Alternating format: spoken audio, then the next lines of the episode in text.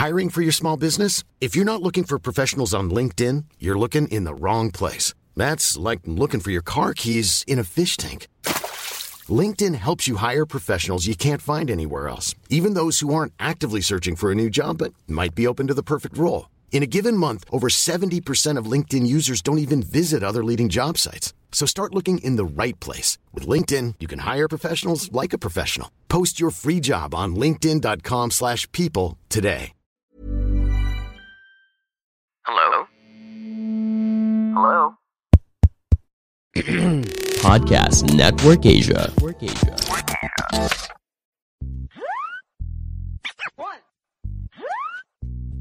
two, three.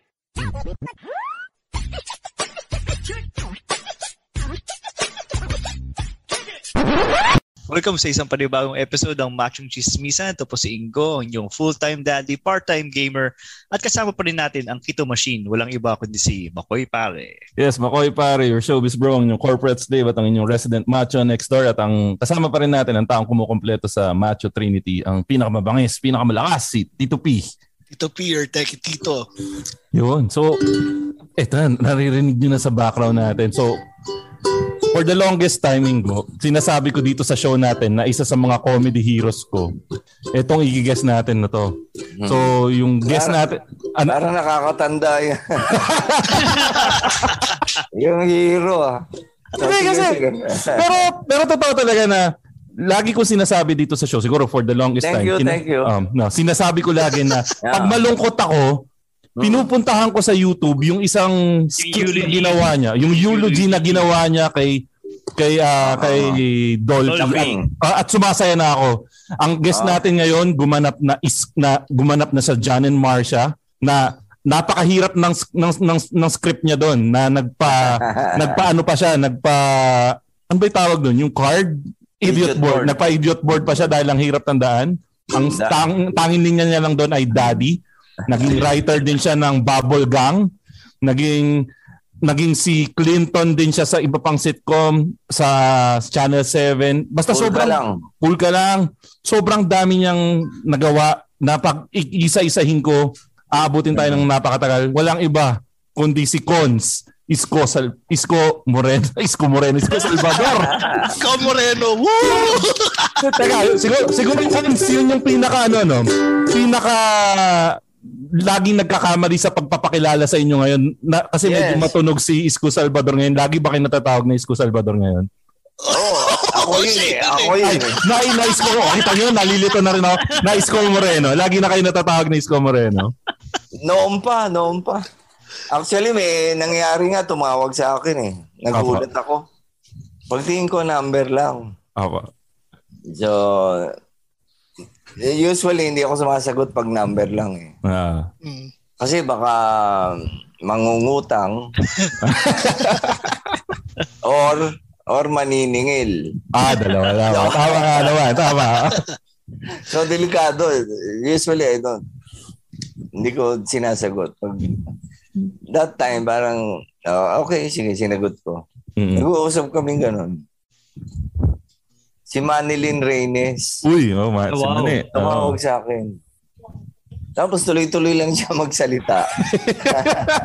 Nagigits ko Ako na. nakikinig lang ako. oh. Tapos nung napunta na sa City Hall yung usapan, sabi ko, sandali, sandali. Ayun na, eh, alam niyo na ang ano. Sabi niya, um, Vice Mayor pa lang ata si ano. Vice, ah, sabi sa akin, ah, sandali, sandali. Ah, ang haba na ng pinag-usapan natin. Manilin, si Isko ito, pero hindi ako yun. si Isko, ano to, Salvador, si Brad Pitt. panay ang sorry ni Mani. Ah, ayun lang, ayun lang. So, yung mga ganun-ganun.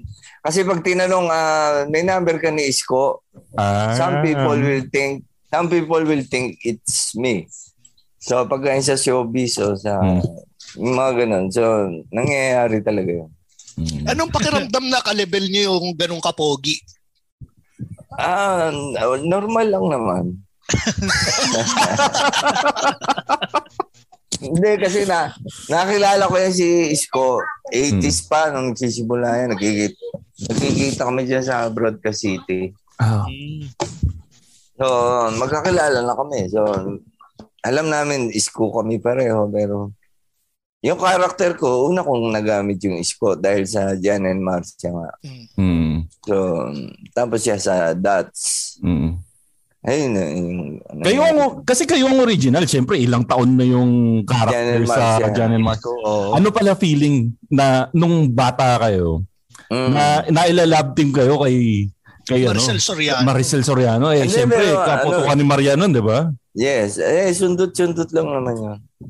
Hmm. So, dalawa na yung dialogue ko after a while. So, nga. una daddy, tapos pangalawa Shirley na na Ah.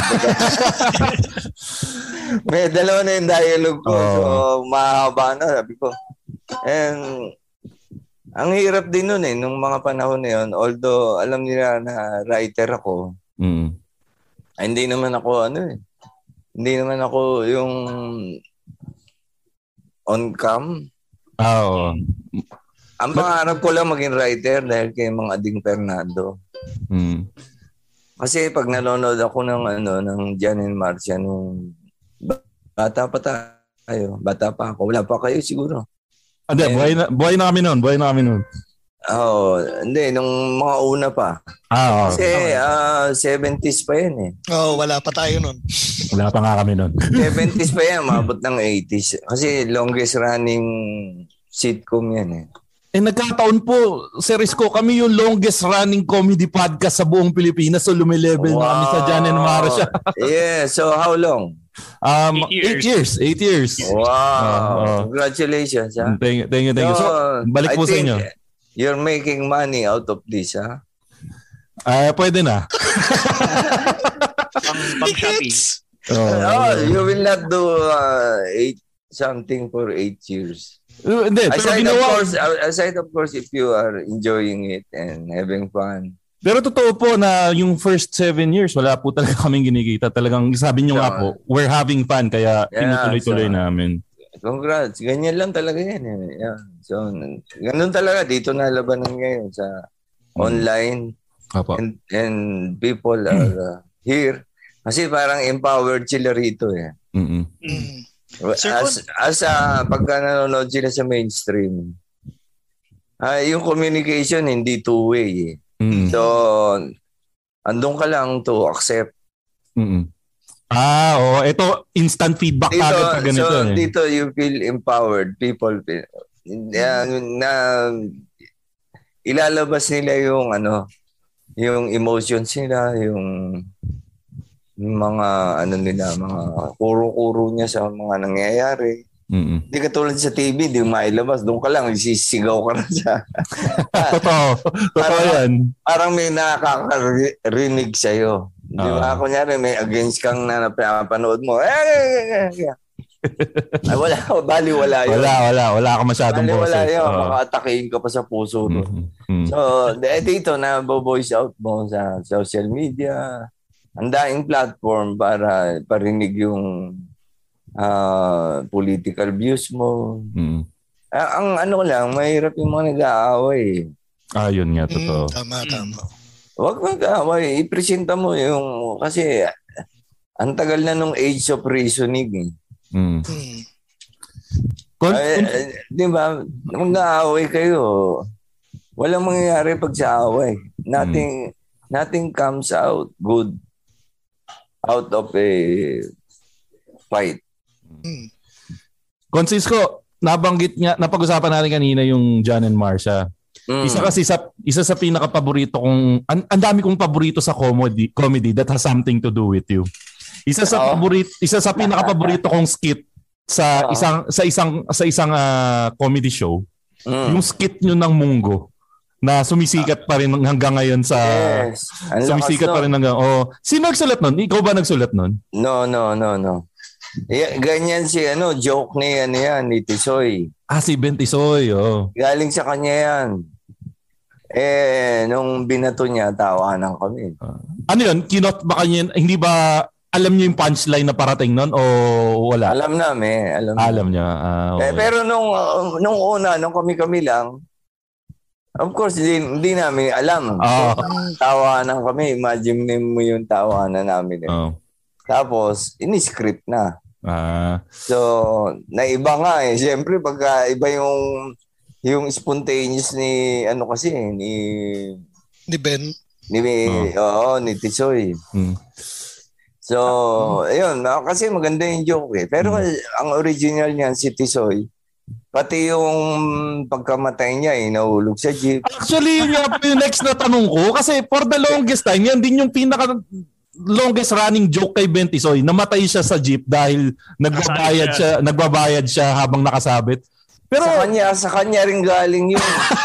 joke, joke niya yun. Joke niya yun, yes.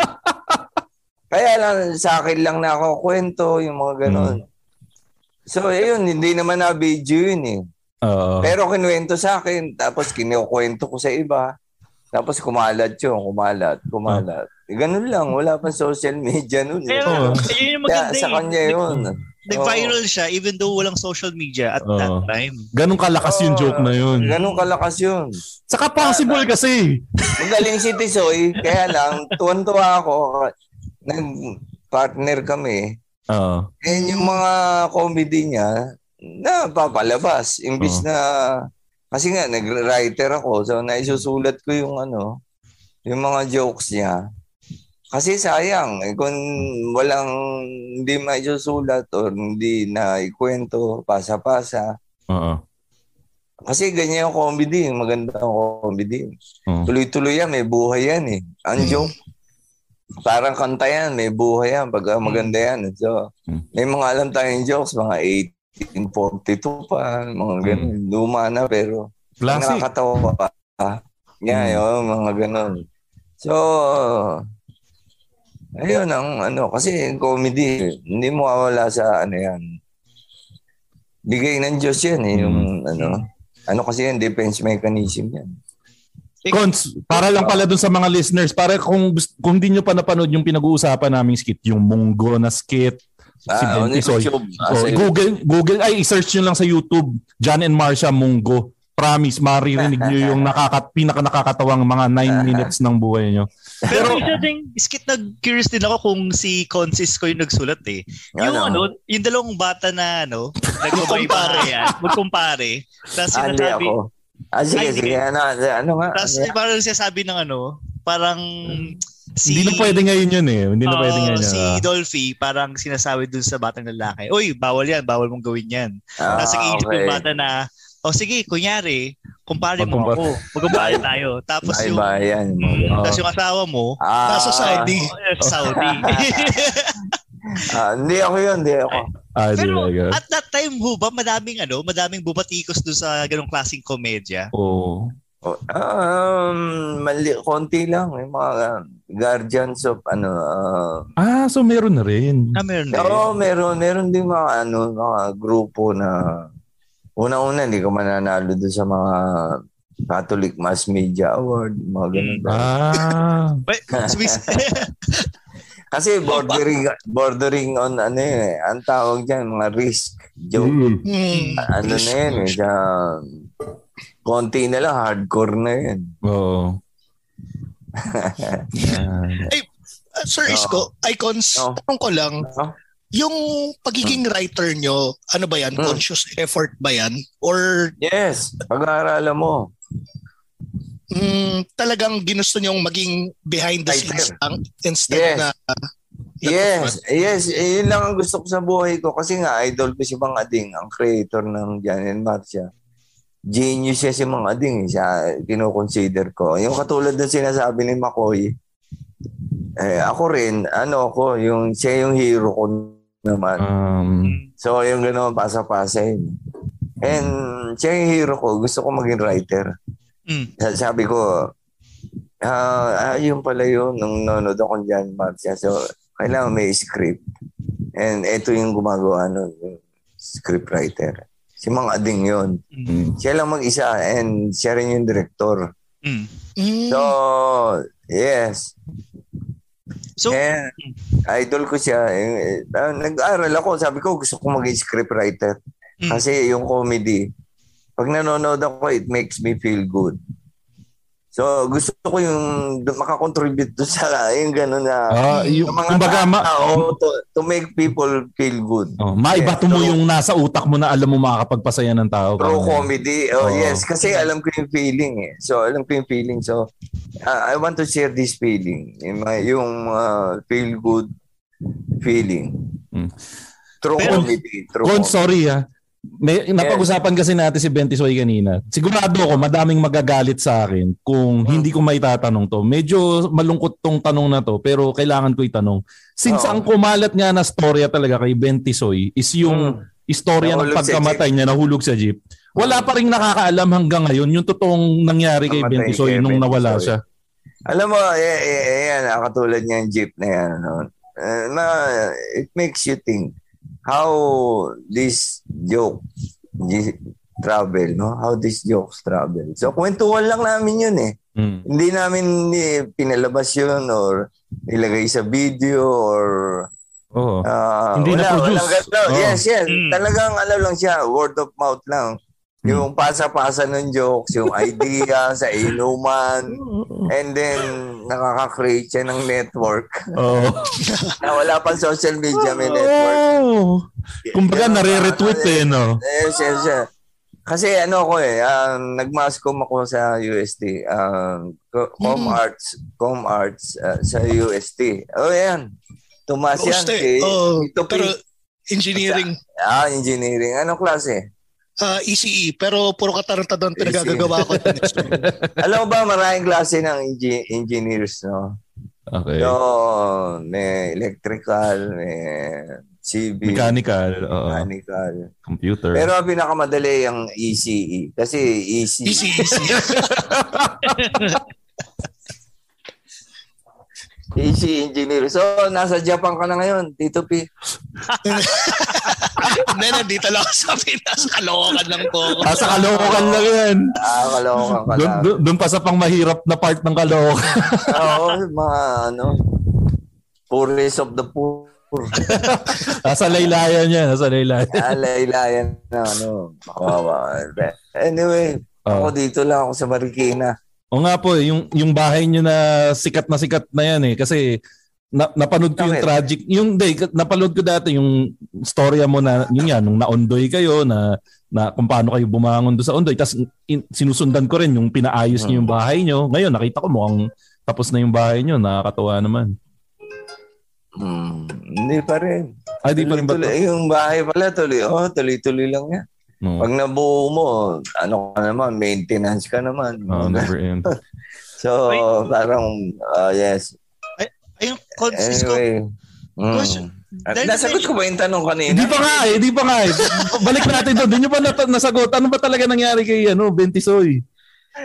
Si Bendy, so, hindi kasi yung story ano yun, di, di ko na, kami lang yung nagkwentuhan siya. Usually sa akin niya kinukwento. Lagi kasi kami magkasama niya.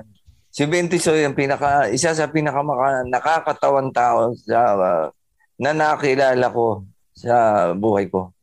So, enjoy na enjoy ako dahil ang saya-saya ko eh. Dahil pupunta kami sa, ano, nagmamaneho ko, kasama ko lagi yan. Nagsiyosyo kami sa mga piyesta. Nung panahon ng Jan and Marcia, siyempre, iba yung pag nakikita ka sa TV, kahit extra ka lang, ma- ma- malaking bagay sa probinsya, nakikita ka. Di ba? Nag, uh, namiesta ka, uh, sa piyesta, ganun, ganito. So, masayang kasama si Tisoy ngayon. Yung mga ganyan, kinukwento niya na na nahulog siya sa jeep. Ta, Mama, para. Eh, mga ganon. Tapos nahulog. Yung pala, may kasunod pa yun. Kwento niya rin. Hindi na nalaman ng iba. Mm. Oh, ano yung kasunod na yun? Di nahulog siya sa jeep. Nakita ng pulis. Nakita ng pulis, sinabol lang ano, ng motor. Inabol ng motor yung pulis eh. na inabot sa monumento na eh. Kasi taga-Caloocan niya si Bentisoy. Ah, nakikita ko siya sa monumento nung bata ako eh. Pala. Oo, oh, Caloocan po yan. Ah, sa Yan, monumento. Oo. Ah, ang mga ah, ano niyan, ganyan-ganyan lang si Tisoy pero mga mga bata ni Asistio yan. Ah. Mga, Na, na, na, nabentahan ko siya ng sigarilyo nung bata ako. ah, ganun ba? Oo. Oo. Nakakatawa siya. Talagang ibang klase. na tingin ko alien yun eh. So, paano po namatay si Ventis? Kasi ayoko nang pag-usapan pag yung mga malulungkot eh. Ay, sorry po, sorry. Ah, ano na rin kasi si Ventis old age na rin. Kasi Ah, panahon, panahon pa ni Pugu yan eh. Alam mo yun? Ah, mga OG. Matagal na siya. May mga FPJ ng mga luma. Panoorin nyo. Oh. Mga movies na 60s. Ah. Ano siya? Goons. Ah, ne- Ah, kontrabida siya dati. Oo, sa mga goons siya. Para siya. Pero gu- gumaganon na siya noon, Oo, hindi pa. Ayun. Ah, wala pa rin pa. ba siya gumaganon? Di. Ah, wala pa yun. Saan niya nakuha yung idea na Wala pa gumagano yung- siya every... Wala kanya lang. Ah, Trip niya la- y- para dun sa mga nakikinig, hindi nakikita yung video, yung action ni Ben Tisoy kasi, kumakaway yung kamay sa kat- Sa sa tenga. ng ulo o sa Oo. tenga. Usually, pagka pumapunchline siya. Ganon. Or simula, simula ng ano niya. Alam mo, isko. Ay, gaganon ba? Ay, Oo. Kanya So, lahat si yun. Kanya lahat yun. Walang nagtuturo sa kanya yun. Ah, Automatic na na ganun siya. Tapos, nakakatawa. Mm. Minsan kakain kami sa ano, kunyari, ah, burger machine. Sa burger machine. Diyan nung araw sa Tandansora, may ano dyan eh. Parang ah, food, ano, plaza. Ah, magkakatabi sila. Oo, Sunod-sunod. dyan. Ah. Eh, siguro tatandaan nyo nung Mm. Yan yung tambayan namin kasi malapit sa Channel 9 yan. Eh. Sa kanto ng Tandansora tsaka Ah, yung pabalara, yung medyo kwan dati. Commonwealth. Oh, medyo kwan. Ah, Food. Plaza yan eh. May Pizza Pedrito, may burger machine. Nakakatawa city sa order kami. ah, cheese dog. Cheese dog. Di, nakaupo kami gano'n. Papanoorin mo. Andyan sa harap mo yung ano eh, yung lutuan. Okay. kahit hindi siya nagpapatawa. Eh, anyway, itong ano to nagpapat siya.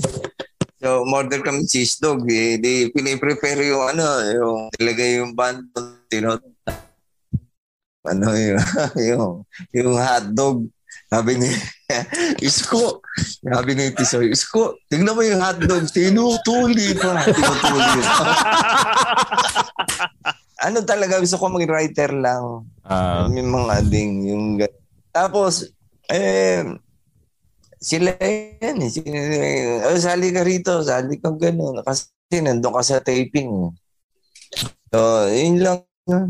Tapos after Jan and Marcia, hindi na ako lumabas eh. ah, matagal kayo napahinga. Hanggang na. Oo. Oo, kasi writing na ulit. Ginawa ko na yung mga body and soul. Ginawa ko yung lahat ng mga gabi ni Dolphy, Plaza 1899. Tapos nagsusulat din ako sa iba eh. Kasi freelancer lang ako eh. Yung Going Bananas na original. Sila Edgar Mortiz. Mm. Nagko-contribute ako. Sa lahat ng ano, basta may comedy, gusto ko magsulat ako. Pati sa mga Itbulaga, mga contributor. Ah, pati po sa Itbulaga. isa- Oo, sandali lang. Pero yung mga ano lang, pag uh, dati may contest sila, bulagaan. Mm, ay, oo, tatandaan natin yan. Magpapadala yung public ng ano eh, ng jokes. Tapos i i- i-act, i-act out ng ano nila, nila TBJ. Mm. Meron ganun. Tapos, ah tinawagan ako kasi ang kukorni raw nung mga ano, walang walang mapagpilian. Dahil Oo. kasi siyempre dapat ah, pasok sa image ng TBJ eh. Oo. Yung jokes eh, di ba? Pagka yung Mm. corny-corny talaga, ang hirap bitbitin. So, ayun, nag-contribute ako na kung ano lang naman yung ano, magsasubmit ka, kung ano ma-approve, Mm. babayaran ka 100 pesos. Noong panahon na yan, ha, 84, 85, mga ganun Ah, so, yan. so malaking pera na yun noon. Nung, 100 pesos? Oo. Ah, mga, mga anong equivalent niyan yun? Mga 100 nasa pesos? 10,000 or hindi Eh, naman? Hindi naman, hindi naman. Pero isa lang yun. 100. Ah, isa pa lang. Eh, isa, isa, isang linggo yan eh. Ah, So, three, so, uh, Eh, isa isang araw, three jokes. Mm, panalo na. Puta. Three jokes isang araw times ah, hanggang ano, six. Oo. Hanggang Sabado eh. Mm. Three times six, di ano yun, 18. 18. Oh, may one, may one 8,000 ka, pero isang linggo. Ang laki nun. Mm. Mm-mm. Hmm. Ang dami mong pan-date doon. Yung mga masaya. Hmm. Tapos, eh, sinasama mo sa taping, di ba? Yung, Ay, oo. Di mas lalong pogi ka nun. ay, yung mga chicks na gusto makakita ng artista. Oo. Ang dami ko na biktima noon. Cons, eto. Hindi, hindi. Oh, Cons ko, eto, eto Kwento isang, ah, isang tanong ko. Kasi yun nga, ah, isa sa panga, isa sa pinaka kinakaingitan ko naman sa inyo. Kasi ang Mm. tagal niyong nakasama sa industriya. Yung King Mm. of Comedy, si Dolphy. Yes, yes. It's one of my ano, uh, privilege in Oh. So ano ah, ano po and yung honor and honor. Ano yung- we are we are with the Oh, with the with the king. oh. Ano po yung pinaka hindi niyo makakalimutan na nakakatawang experience niyo or mga nakakatawang experiences niyo with uh, Dolphy na Yes. na ma- ma- masarap ikwento ngayon? tawa kami na. Eh, yung tawa lang kami ng tawa. Mm. Nasa shooting kami, dito kami sa Veterans Hospital. Okay. Di ba malawak yan eh. Oo. May golf course pa May golf dyan. course. Oh, malawak. Diyan yung taping, ay yung ompong galapong. Pampong galapong, oh, tatandaan ko yan. Oo, in-extra ako nung ano, sabi, ah, extra ka one day lang. Ah, sige, direct ano, si Direct Angel, ano, Labra. The late. Angel, uh, sir. Ah, sige, direct. Isang araw lang. So, taping kami ron.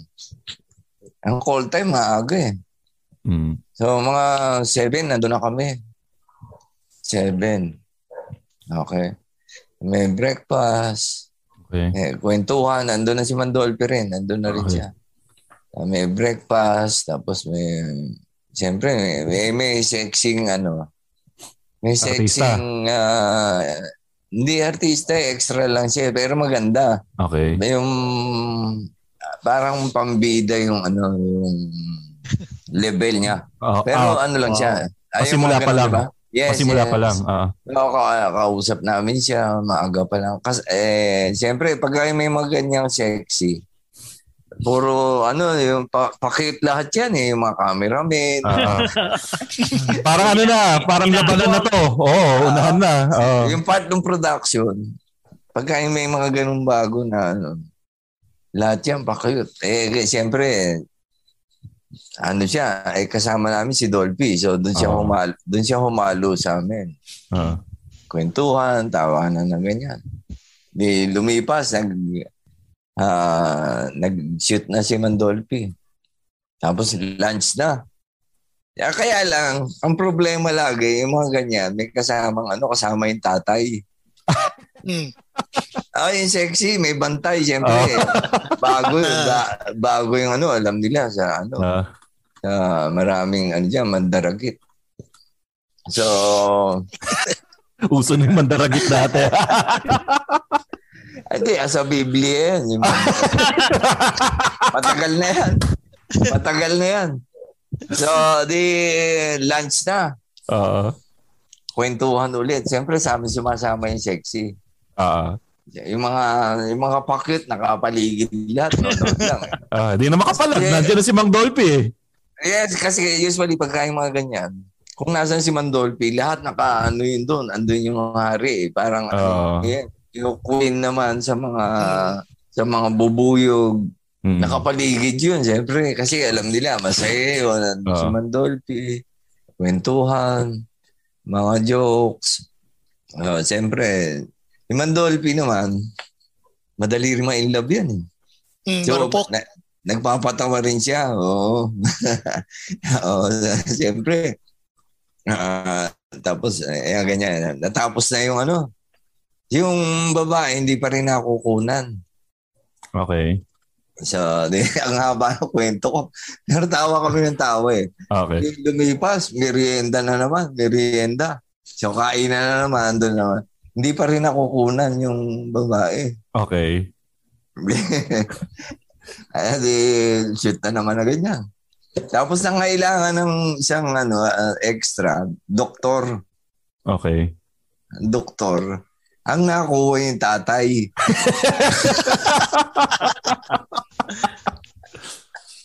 Yung tatay pa yung Tapos-. Kinukuha na agad. Oh, nung kinukuha na, nung kinukuha na, tawan-tawa kami ni Mandol. Dahil alam namin yung nangyari, yung babaeng sexy, ka umaga pa, hindi pa nakukunan, hapon na, hindi pa nakukunan. Tapos daw na pang kunan yung tatay niya. Ay, hindi naman talaga kasali. Tawa kami ng tawa. Doon sa ano, kaming dalawa lang. Oo. Tawa kami. Alam mo yung tawa na belly? Oh, yung hagik-hikan talaga. na, na habang na habang pinipigil mo, Mas Lalo masakit. kang- Ah, natatawa. Kasi nahihiya kami na parang natutunugan yung mag-ama. ah, pinagtatawanan niyo sila. Oo, okay kami ng tawa. Eh, hinihintay ng lahat na tumigil kami. Mm-mm. So, yung experience na yun, na hindi ko makakalimutan talaga. Have you ever wondered what the retro gaming culture here in the country is like? Did it cross your mind that you had a sudden itch for collecting things all of a sudden? Or maybe you just want to go balls deep on nerd culture? If that is the case, then stop whatever you're doing and head your ass off to Kage Space, a podcast where we much talk about nerd culture, gaming, anime, and a little bit of tech at times. This is your host Kage, and I usually upload every Friday. I'm on Spotify or any podcast platform you're into. So yeah, see you guys there, and this is Kage signing out. Bye.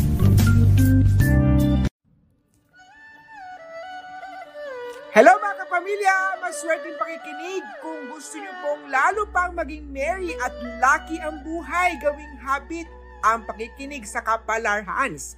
Podcast with Master Hans Kua, your number one feng shui master in the Philippines. Itong podcast na to ay made possible by Creatives Program Incorporated, co-produced with Podcast Network Asia, and powered by Podmetrics.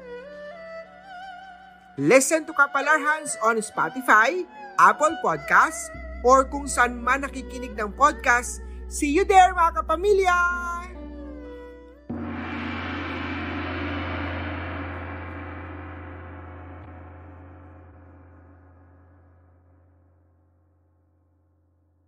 Kasi Ay, kaming cons- dalawa yun. eh. Cons question pala. Ano? Mm. Nagamit sa pang chichiks yung pagiging writer nyo. Kasi 'di ba kayo yung parang nagdidikta nung ano, nung, ng Yes. story ah. nung role. Lahat, lahat, lahat. Lahat ng dialogue, ikaw ang gagawa nun. eh. So na, na, nagamit nyo na ba yung iha pasisikating kita? Ah, hindi ako, nag-iisip ako original ko. Ano, ano yung sa'yo?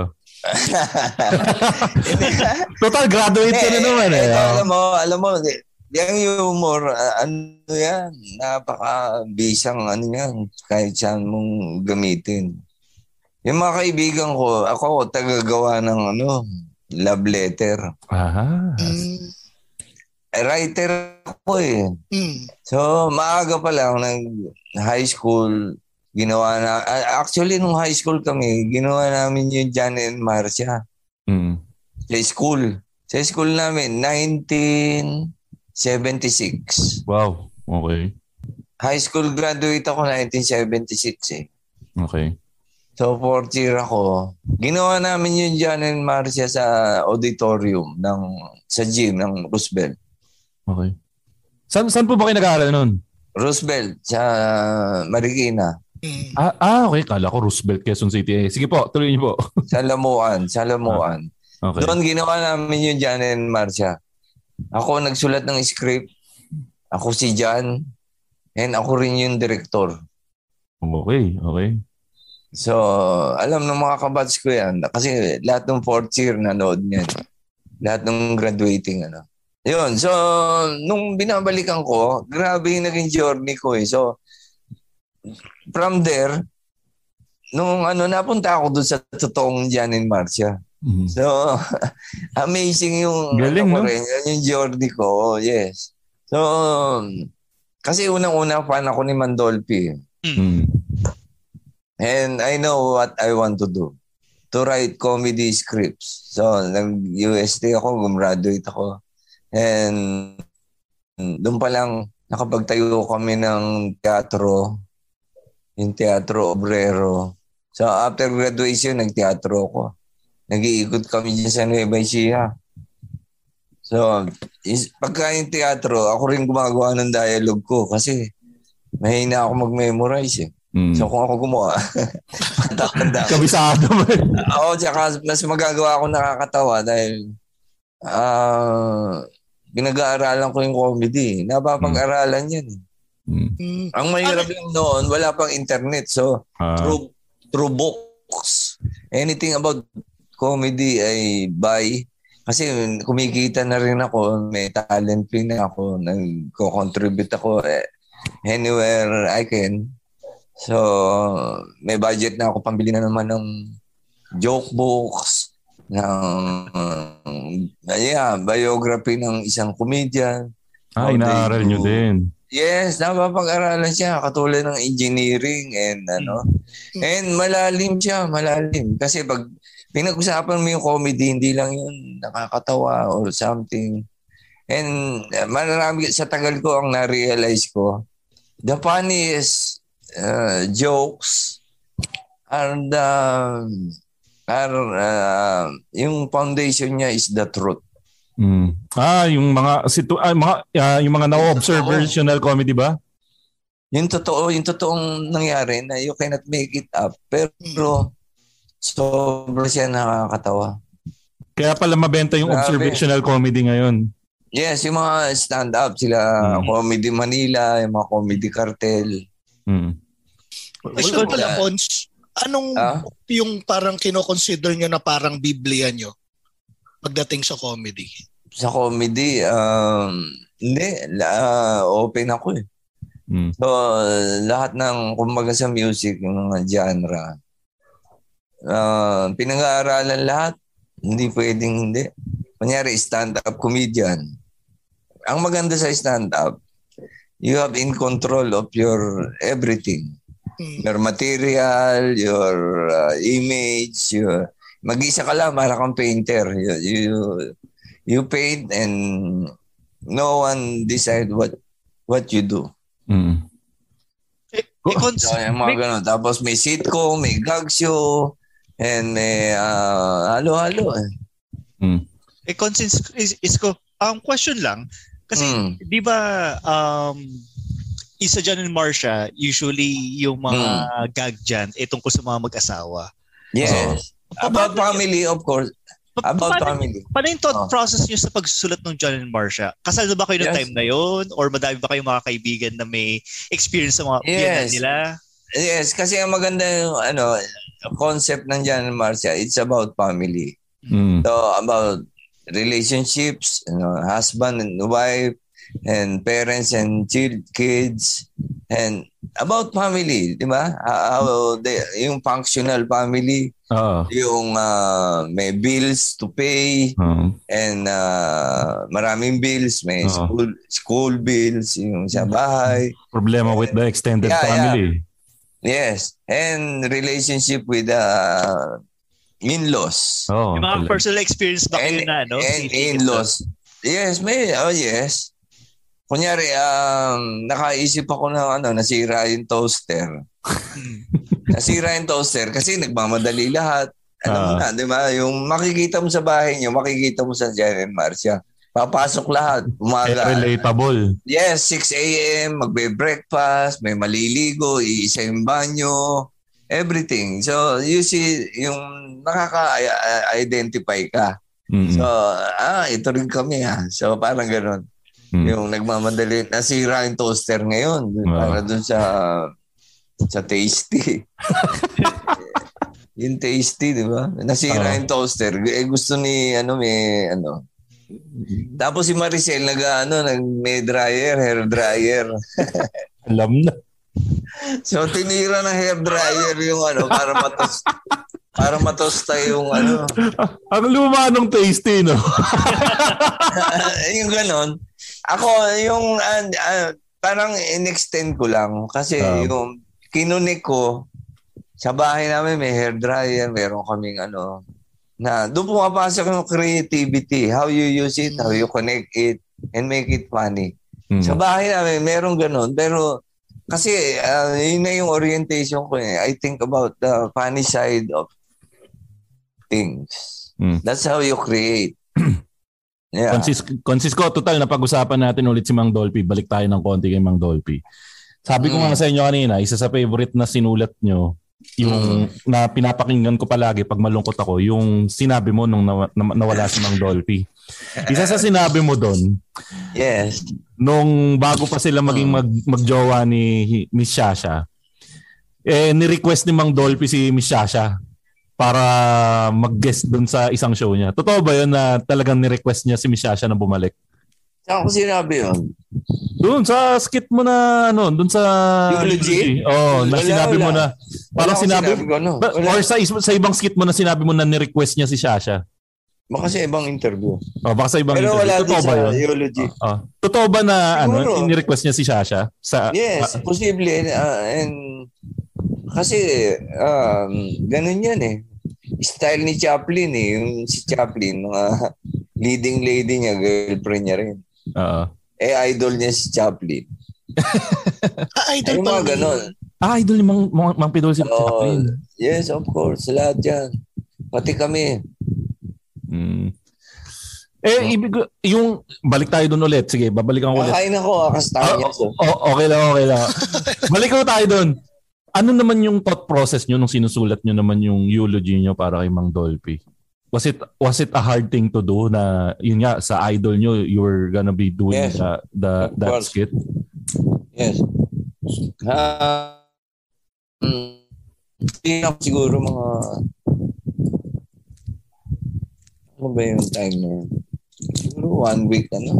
Ah, one week yung sinulat, sinulat yun. Days. Or days, or days before the, ano, Mm. the, the last day. Last day kasi yun eh. Last night. Ah. Last night nung ano, tapos, eh, eh, ano na siya. Lilibing na siya next day. Pero totoo bang sa Meralco Bill nyo sinulat? Yes, yes. Kasi, uh, hindi, pero ano, ah, kasi pag may ganyan, nalaman ko na, yung discipline na writer in me, nag, nag ah, ano ko, ah, araw-araw, bibigyan ko siya ng time, mag-iisip ako ng jokes para doon. So, um, araw-araw, nakaka, nabubuo siya. Tapos, nakalista lang siya na ron, random. Ah. Nung nandun ako sa parking ng Heritage, doon ko lang siya sinulat. Mhm. Kasi susulat mo siya ng ano eh, ng paano yung malakas. Kasi opening, kailangan malakas na agad. So, Ah, oo. yung mga ganon. Yung pagkakasunod-sunod ng jokes, kung paano ko ipipresent. Um, sinulat ko sa ano, kasi makakalimutan ko eh. sinulat ko doon sa bill kasi nandun ako sa kotse lang gumawa. Eh, siya yung nandun. Yun lang yung nakita mong available na Eh, Pag papel. sinusulat ko naman, oh, maiksi lang naman. Yung ano lang, Key keyword. points, key points. Kunyari, oh, word lang talaga. Ah. Number one, ah, ah, yung ganyan, uh, nasi, ah, na, ah, more, tama, key points, natural, kunyari, national ah, artist. Oo. Yung, ah, alam ko na, I will talk about, or, ah, kunyari, bundle. I will talk about bundle. Yung mga ganun lang. Tapos, epi. yung mga ganun lang. Doon ko sinulat. Para, tapos, yung kalamay, of course. Mm. So, Eh, sobrang ganda po nung kalamay na reference na yun. Sobrang ganda. alam mo, talaga. yung, iniisip ko yun na, sabi ko, I, I, I- today I want to think about, I to think like Joey De Leon. Ah. Paano kung gagawa ng joke si Joey De Leon about this ano, affair? Kaya I came up with Kalamay. Mm. So, yun. Ngayong sinabi nyo, ngayon ko na-realize, oh nga, medyo Joey nga yung atake ng kalamay na dulo, no? Something na Joey De Leon Yes, would, ano, no? yes, would yes, no? yes. Sa- Kasi yung inisip ko eh.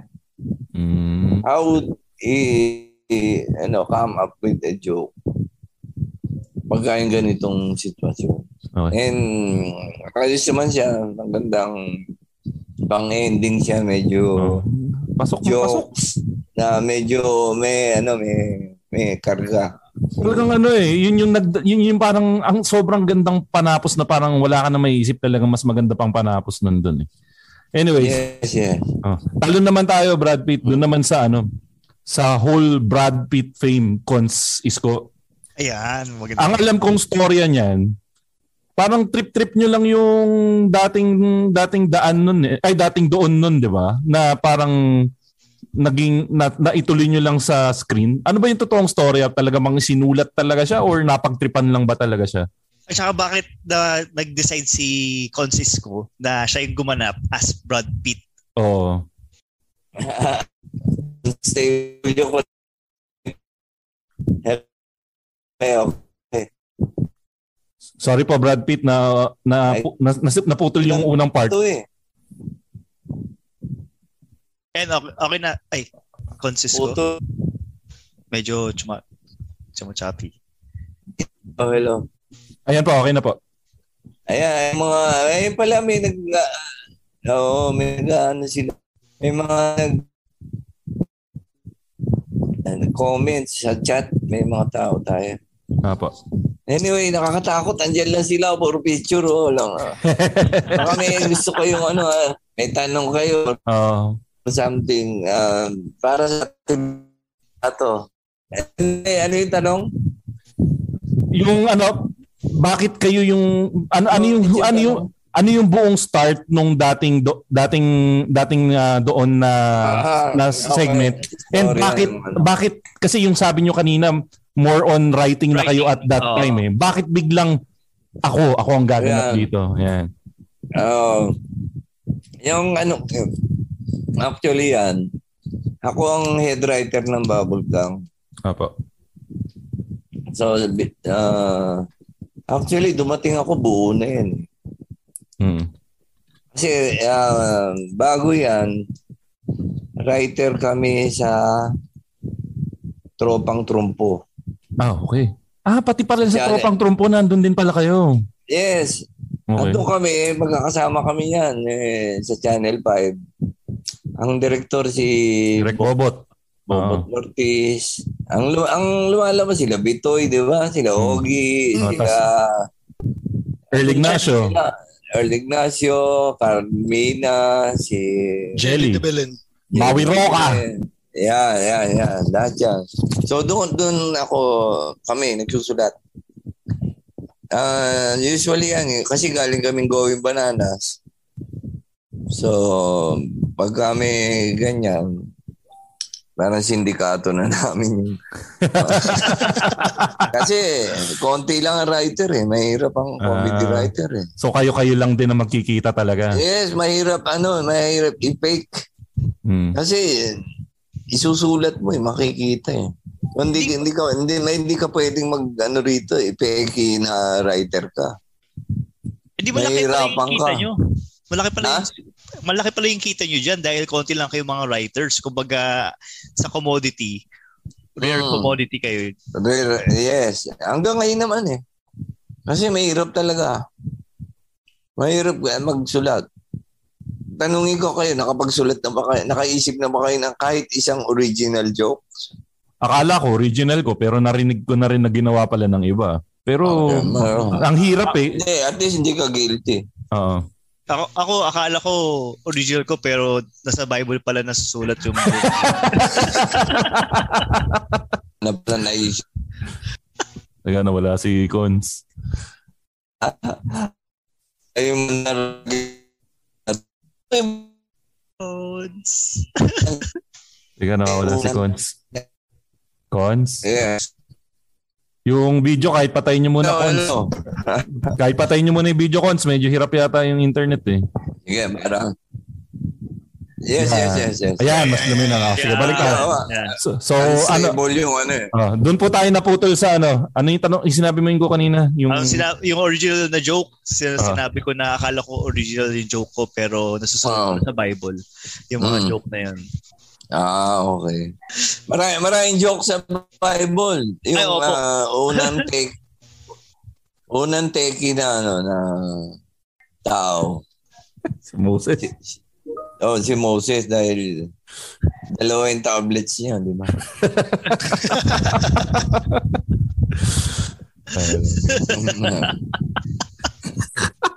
Magdasal ka naman ako eh.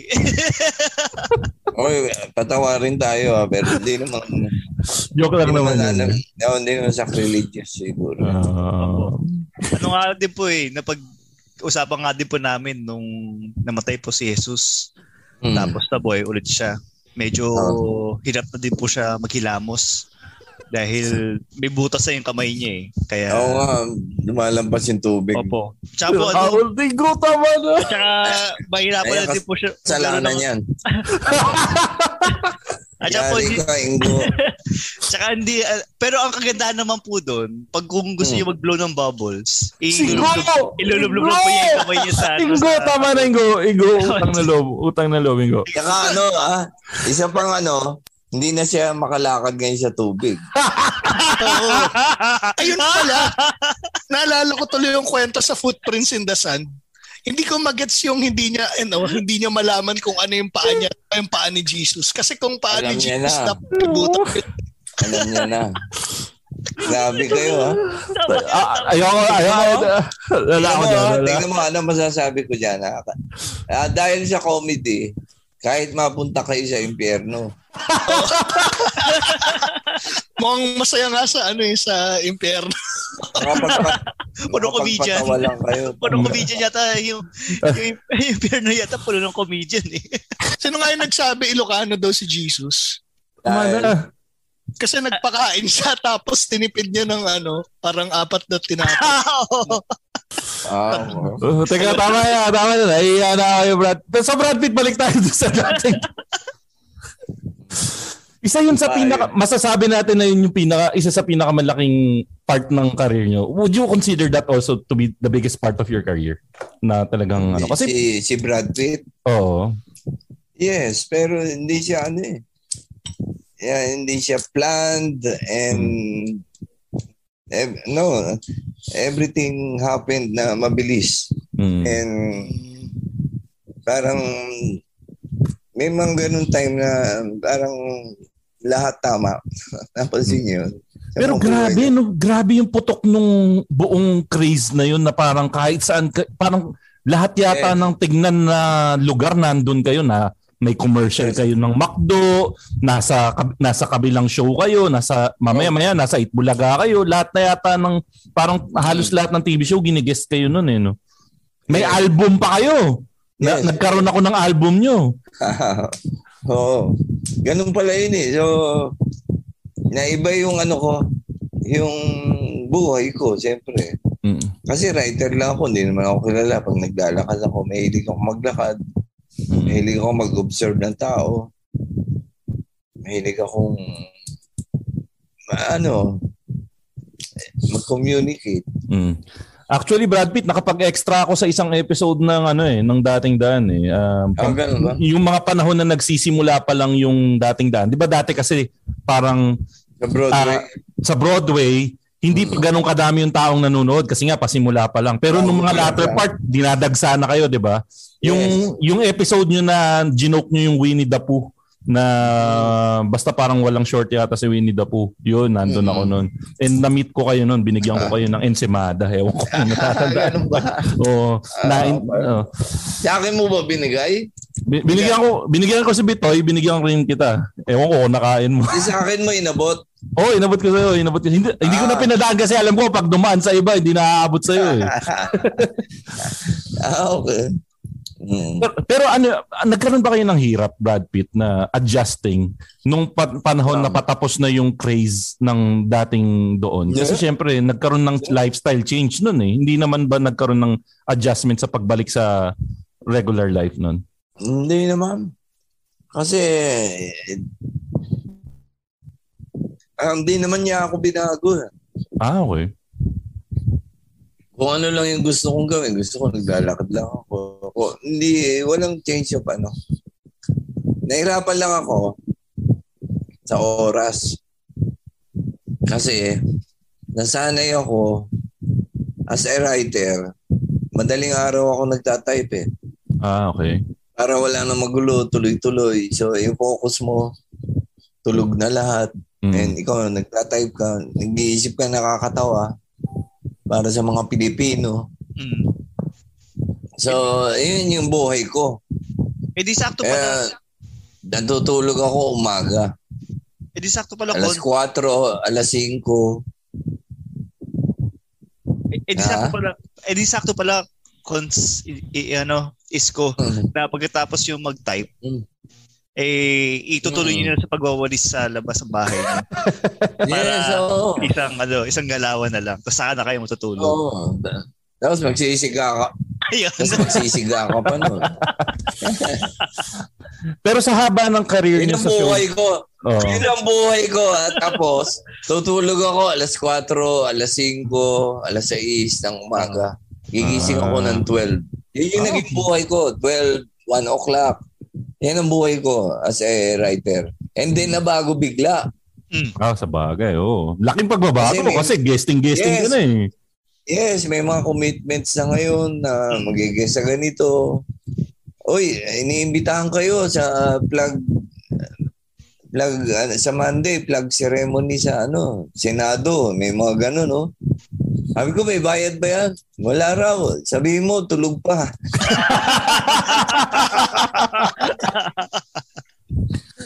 Yun Yung pala, Cons. Cons. Kung pupunta ka raw, alas 7, hindi ka pa natutulog. Kasi ando na yung body clock mo, eh, di ba? American American time. Oo. Cons, yun pala, sa haba ng career niya sa show business, ano yung, mas, ano yung parang masasabi mong project mo na pinaka Pinaka gusto ko. oh, pinaka gusto mo? Kasi syempre ang dami ano, niyan eh. Yes, marami siya. Um, masaya ang bubble gang Mm. kasi parang ah, for the first time in my life, naging head writer ako Ah, okay. ng isang show show. Oo.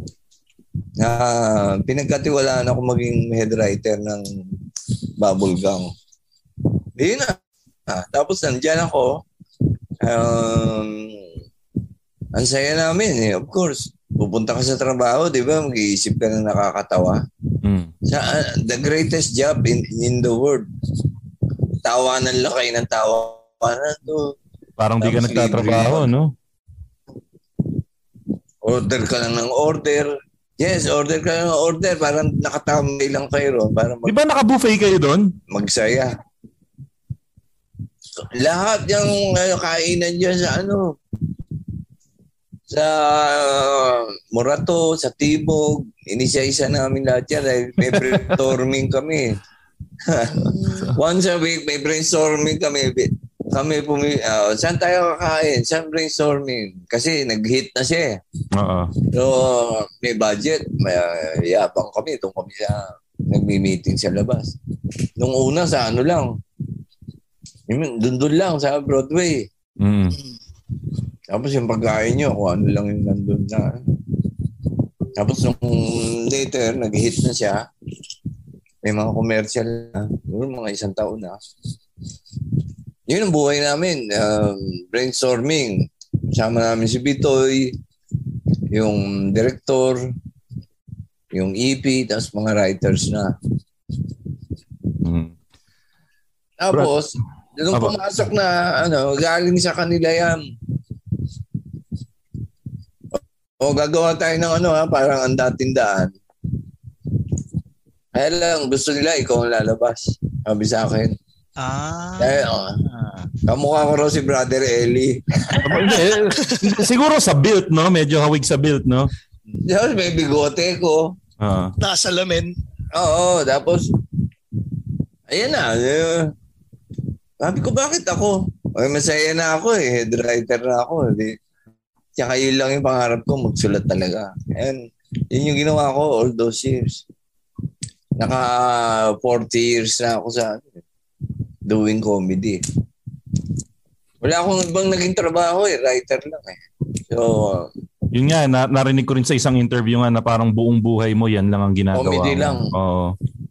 Ay ngayon, na-discover ko, mas nakakatawa yung politics. Pumasok na ako. Andun pala. Ah, cons, cons, cons isko. Ah, Oo. since medyo mahaba na rin yung ano natin, maglalaro lang tayo ng isang mabilis na game and then tatapusin na natin yung interview. Ang Okay. gagawin na, ang gagawin nating lar- ang laro, ang title Eh, baka may magtatanong dyan sa audience. Oh.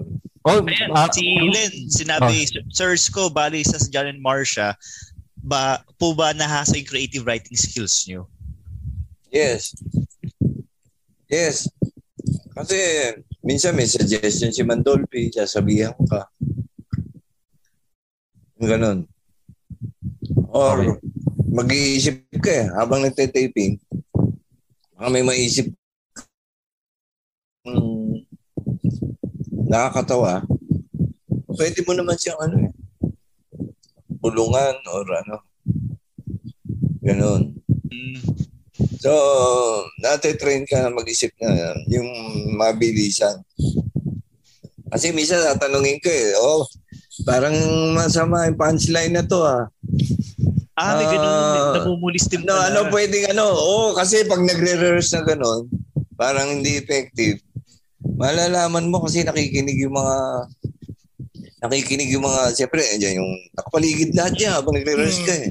Mm, Di ba? Lalo na yung pag si Dolphy, ang daming audience. mm, Tapos ah, yung staff and crew.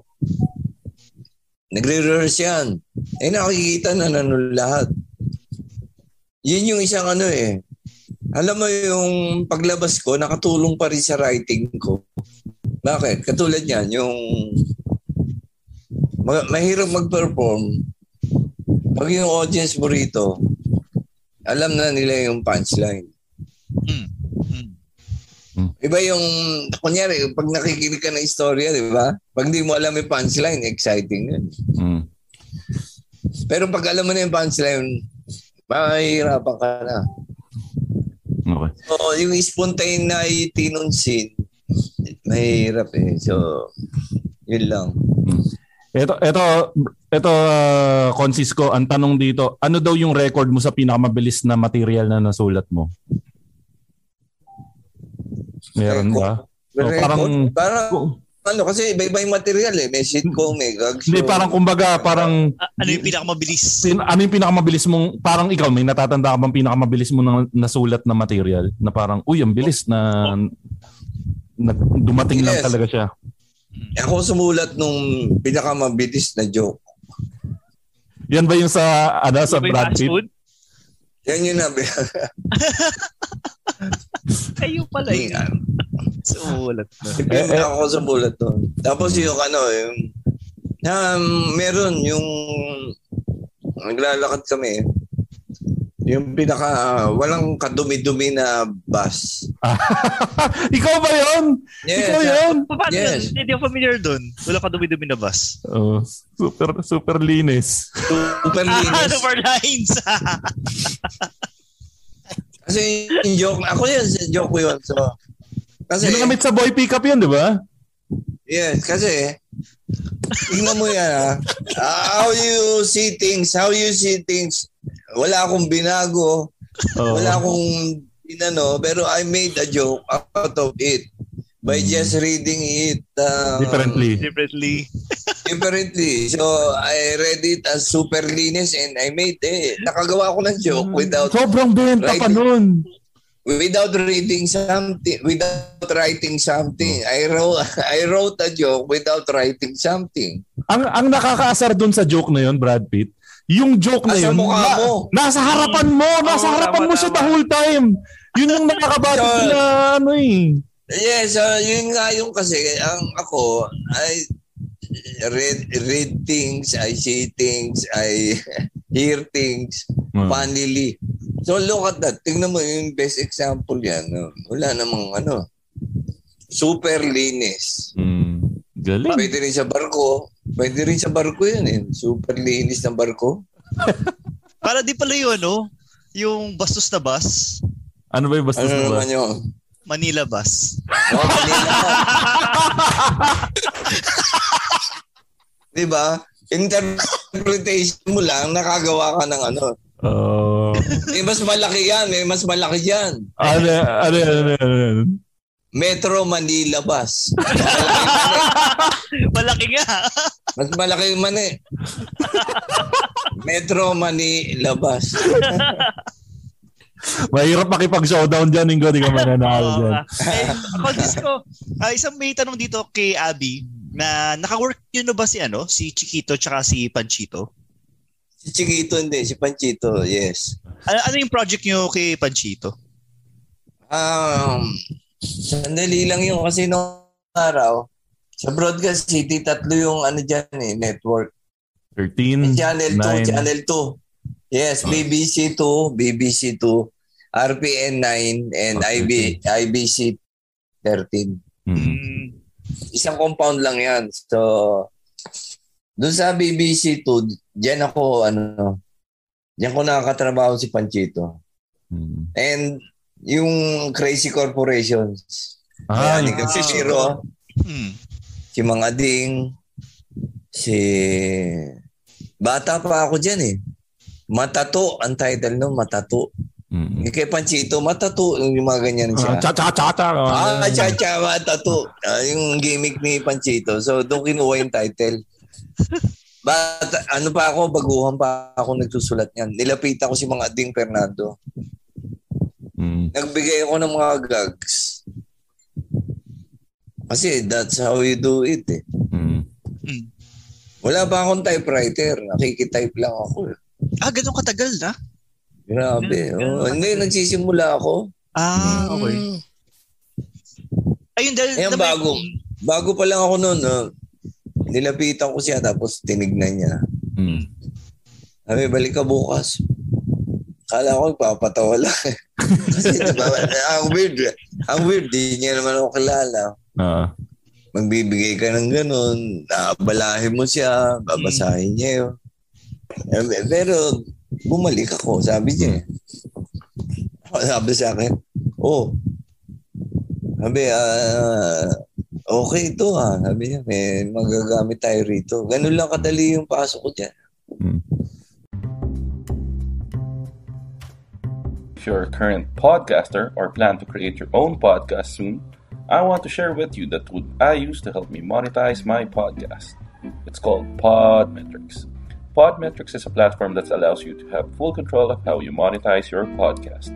You can collab with brands and choose between the many merchants that fit your podcast's audience. It also gives you tips and samples on how to execute your ads properly to maximize your earning potential. Plus, you can track how many of your listeners you were able to convert and know how much you've earned real time. Cashing out is also a breeze. So if you're a podcaster, make sure to sign up by clicking the link in the description of this episode and use our referral code Machong Chismisan so you can monetize your podcast too. Psst, kailan ka nag-joyride? Alam mo yung may kasama ka, sobrang tawa lang kayo ng tawa, sabaw yung usapan nyo, kahit saan kayo dali ng trip nyo, ayos lang. Tapos biglang tatahimik, lalalim yung usapan, magiging intellectual, emotional. Ngayon, kahit stuck ka mag-isa sa bahay, sa traffic, sa trabaho, pwede ka nang sumabay sa joyride of intellectual wall conversations sa podcast kong Sabayan with Victor, produced by Podcast Network Asia. Sabay na sa Sabayan with Victor.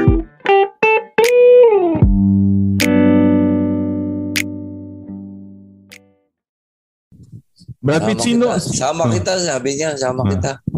So, dun sa ano, matato. Eh, ang hirap. Bago lang ako, pero daily yung show. Biro mo, ilan jokes ang isusulat mo. Daily. Daily gag show, imagine mo. Mm. Tapos nag-iisa ka lang na Ang writer. dami script. Hindi, hindi naman. Hindi naman. Hindi naman. Hindi naman. Hmm. Tapos bago ka, imagine. Pero di ba mayroong isang show na ikaw lang yung writer? Parang may narinig ako sa isang interview mo na ganun eh. Meron bang ganun? Marami eh. Pero Paano- kunyari, hindi gag show. Pagka gag show, maraming writer talaga. Madami Hindi ka, talaga. kahit gaano ka kagaling, Hindi mo kakayanin yun. hindi mo kakayanin yung gag show to come up with the 45 minute solid comedy every week. Yun yun. So, maraming writers pagka Hmm. comedy. Pagka gag show. Ah. Ito, Brad Pitt, may tanong dito. Pasensya na kung biglaan tong tanong na to. Galing kay Ambet, isa sa mga paborito naming Patreon namin. Oh. Hmm. May nasusulat po ba tungkol sa machong chismisan? Yo, in on the spot ka, Brad Pitt eh. Oo nga. Eh, alam mo, ano, gusto ko man sagutin niya. Kaya retired na ako sa comedy. Ayun, okay. Politician na ako, so I have to be serious. Ang galing! Ah, Uh, di ba, li, baka, ano, pwede mo naman, pwede naman ako mag, ano, sideline sa comedy pagka, ah, pagka, ano na ako. Pinalad ako at manalo ako bilang konsehal sa Saan ho ba? Marikina. Ah, Marikina. Marikina, First District. Alam niyo naman yung Marikina. Ah, Mm. Yan ang, ang pinakamatibay na sapato sa buong mundo. ah, to. Yes. legit yan, legit. Bulok na paa nyo. Buhay pa yung sapatos nyo. Ganon katibay. Ah. yan. Ay, Eto, Cons, may ah. isa pa tayong tanong dito. Ano, um, Ah, para na tayong dating doon ah. Yusin mo yung pagtatanong mo, brother, T- brother Tito P. Hindi, Cons, Itanong kay Cons. Itanong Ah. kay Cons. ayun, Pwede, Cons. pwede political ha. Pwede political. Ah, Yes, Cons. Hindi, ano, ang tanong lang naman, meron ba kayong greatest rival pagdating sa comedy writing? oh, sino ba ni? Marky. Oh, ganda ng tanong. Ang sa akin kasi, um, hindi ko tinitignan na rival. Ang gusto ko nga, mas marami. Ah. Hmm. pero sino yung kuntingin mo na parang Katapat yung nyo. gusto ko, gusto ko yung talent nitong writer na to ah. Parang sana Ah, makakuha. writing. Oh, oh. Um, kasi ang attitude ko, you learn from everybody. Hmm. So, yun lang. Kunin mo yung mga um, pwede mong magamit. And ikaw din, ganun. You share na may mapulot ka rin sa kanya. So, yung writing profession na upgrade. Meron ka bang Ayun, pro- meron ka bang ano writer na naging protege mo na sumikat na ngayon? Marami. Madami ka nang na oh, madami ka Oo. nang napasikat. Hindi naman ako nagpasikat. Oh, pero yung na under your wing. sinama ko sa grupo. Oo. Yes, yes. Yung karamihan doon sa ano, sa Bubblegum, ano. Si Brother Josel, writer yun. Hmm. Ah, Actually, isa nga rin sa tanong dito yun eh. Bakit daw ba laging tunog si Brother Josel? Kasusulat ng script yun. Kasi, oh, nagsusulat eh. Kami mga writer nun. Tapos si Brother Willie, director yun. Mm. Assistant director siya noon nung panahon na yan. Mm. Tapos yung na yun, walang ano yun, walang rehearsal. Yung segment namin. Taas is, Oo, napa- nakikita ko doon nung, nung nag-attend ako ng ano, sobrang galing eh. Galing! Makikita mo kahit manood ka ron, Mm. hindi namin nire-rehearse yun. So, ang binibigay lang namin yung tanong. Oo. So, yun, yun lang. Tapos, shoot na kami. Kahit si yung director, hindi alam kung anong mangyayari. Basta i-shoot niya lang. Ah. Wala kasi rehearsal. Mm. Ay, uh, yun ang gusto namin. Kasi nga, yung natutunan namin sa comedy, spontaneous yung ano, Mas maganda eh, no? yung reaction ng tao, kaya ganun, namamangha yung mga audience. Mm. Kasi, yung ano, honest, yung reaction nila, very honest. tama, tama. And, yun, nag, ano yung lumalampas sa screen ng, sa TV screen yun eh. Mm. Di ba mararamdaman Nagre- mo? nag- nagre-resonate talaga eh, no? Eh, kasi lalampas sa TV screen yun and mararamdaman mo kung honest siya doon sa tawa niya or making it up. Ang layo ang ang layo nung pakiramdam nun pag canned laughter sa Yes, yung yes, original. yes. Tsaka yung acting lang na natatawa. Ah, ah. Ito, ang ganda ng tanong dito ni Ambet. Bakit pala Voltes 5 ang team song ng ang dating daan? ang ang dating doon. Ah, kay ano yan, kay Direk Uruan tayo. Ah, trip niya na yun. Kasi noong 70s, di ba, eh, pinatigil yan actually, pinatigil Mm. eh. Mm. And so maraming nabitin, kumbaga, di ba? Mahirap mabitin. so, sa lahat ng bagay, di ba? Pero grabe no, isipin mo sa sobrang lakas nung show nyo, ay nung Mm. segment nyo, bumalik yung interest ng tao sa Voltes 5 na pinalabas ulit yung Voltes 5 dahil sa inyo eh. oo, pinalabas ulit dahil kasi una-una catchy yung sound niya and Oo. Ah, ano siya, masaya, di ba? Then, ha- hapon eh, tonong hapon. Jen, jen, jen, jen, jen, jen, jen. Oo. Yung kahit hindi ka nanonood ng TV, marinig mo, ay, ayan na, ayan na, ayan na yung ano, dating daan na. So, Miracle. dating doon, dating doon, oh, parang, di ba, Na-associate. kahit gera, di ba, may war song, may war song, ayun na, ayun na, takbuhan na, nanonood eh. Kasi pagka hindi ka nanood, yung mga jokes, hindi mo alam ngayon. Pagka nag, Iwan ka. Iwan na. ka. pag nagkwentuhan ah, Tablado ka. kasi yung mga jokes namin doon, kumbaga, ano eh, shareable. Oo. So, yan, yung jokes, yan na yun. Kakalat na siya, matatanda ng tao. Ah, ganun ba yan? Sa, ano, kay Brad Pitt yan, sa dating doon yan. Tapos, ah, ganyan, ganyan gusto kong joke. So, manonood na sila. Hanggang dumami ng dumami na siya. Considering na Naging, naging ano na, cult, cult Oo. following. Eh, cult following. Ah, ang problema kasi dati, pag hindi mo napanood nung time na pinalabas na yon, iwan ka na talaga kasi wala namang YouTube YouTube nun eh. Yun ang ano, kaya aabangan talaga yung show mo. Oo, walang ano pa. Pero ngayon, lumalabas na rin eh, di ba? Oh, binabalik nung ano, binabalik nung sa channel YouTube. ng YouTube ng ano, yung ULOL channel ng ah, ng GMA. GMA. At yun nga, doon ko nga rin napanood yung time na na extra ko. Nahagip ako ng camera at tuwang tuwa ako eh. Nakita ko rin eh. Anyways, Brad Pitt, ano, may few questions Pero yung lang. pinakamasaya na sa writing ano ko, yung panahon ng Bad and Soul. Yun, buti sinabi mo, isa rin yan sa mga paborito kong parte ng career mo, yung Body and Soul. Yes, Kasama mo ah. yung ano, funniest comedian in all of ah, ano nga yung binigay mong title? Blue Ridge. title? Blue Ridge yan, kay, si Blue Eric Ridge. Eason. Kasama Yes, ka rin yeah. ba doon sa project ng Computer Man o hindi? Hindi, hindi. Ahead of his time yun, ha? Yung ano yung computer man. Ahead of his Oo. time. Oo. Way much ahead. Mm. By, la- by ano, light years. Oo. O sige, pero yung Body and Soul, grabe Yes. ilang taon din yan tinagal nun. May cameo ka ba doon o talagang solid writer ka lang doon? Minsan meron. Tutulog ako sa gitna nila. Ah, pakagag. Ay, question pala. Speaking Kasi of... antok na antok ako, nakaganyan ako. Yung katabi mo sa bus na antok na antok. Nan- Nandun na sa shoulder ni ano, yung mukha ko.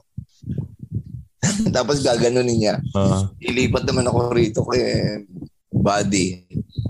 Yung ganun lang, ginanon yung ano ko. pa, pa, par- naging parte ka ba nung ano, nung movie version nun? Um, yung isa, ano ko, security guard. Ah. Pero One day yun, lang day, one day lang, one day. pero ibig Yan sa sabihin, Kayo kilala mo yung nagsulat kilala mo yung nagsulat ng double guitar na skit doon? Sino? Meron kasing parte nung Body and Soul movie yung gumagawa sila ng gitara, pinagalitan Mm. sila kasi magkadikit yung gitara sa puwetan.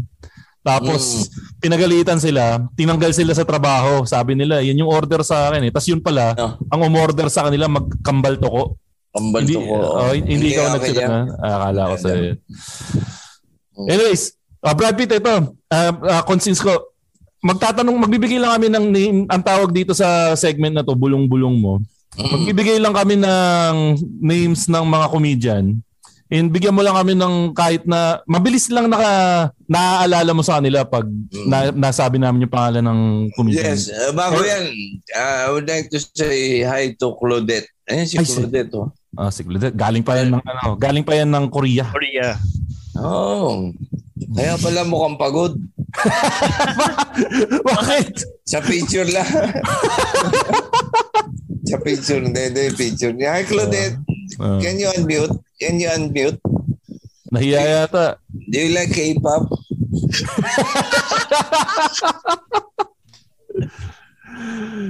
Eh, nahiya yata Brad Pitt. So, tu- Eh, tuloy na natin yung segment Brad Pitt. So, Ah, Yung she ano doesn't like she doesn't like K-pop. Um, Ah. K- K-pop pangit. okay, so Sir Risco, Ah, Francisco, magbibigay lang kami ng name ng comedian and then kahit na anong nakakatuwa or nakakatuwang me- memory mo sa kanila, ma- na mabilisan lang, okay? So, unahin natin, siyempre, yung isa sa mga tropa ni ni Mang Dolphy, si Yeah. meron ka bang memory kay Lulu na nakakatuwa? Yes. Ah, so, naging writer din ako sa ano, sa um, Home Alone the Release. Oo. Tapos, nawala yan si ano eh. Si Sir. Hmm. Nawala siya, di ba? Tapos, nag-guest siya sa amin sa, dyan, sa Baden Sol. Okay. Naging guest namin siya. Ayun, nakasama ko siya. Ha, umiinom siya eh. Tapos, ang gamit namin yung kotse niya. Malakas daw, malakas daw minum yan, di ba? Oo, oh, malakas uminom Oo. yun. Tapos, andun kami, uh, taga-Pasig siya ata nun eh. Andun kami sa likod ng Ultra. Di ba pataas yun? Mm. Pagkagaling ka sa C5. Oh, yung dun sa may sisigan. Ewan ko kung may sisigan na nun nun si ano, ISIS. Sa gilid ng Ultra. Oo. Siya yung nagdadrive eh. Tuwan-tuwa siya, pinagmamalaki niya sa amin. Hindi na tinatapakan niya si linya doon ng, ng gasolina. Kasi may sira yung kotse niya. So kahit di mo tapakan yung ano, kahit pataas. So pinagmamalaki niya dahil nakainom na. Tinataas niya yung paa niya.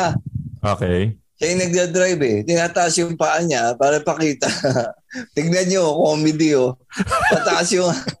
hindi. hindi. hindi ko tinatapakan yung gasolina. Pataas tayo. Tawa siya ng tawa. Tapos nakataas yung paa niya ganun.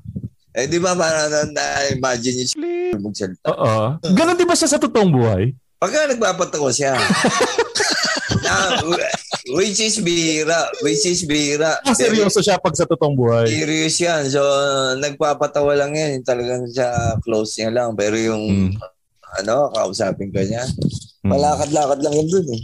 Tapos nagyoyosi. Nag-iisip ng comedy. Ah.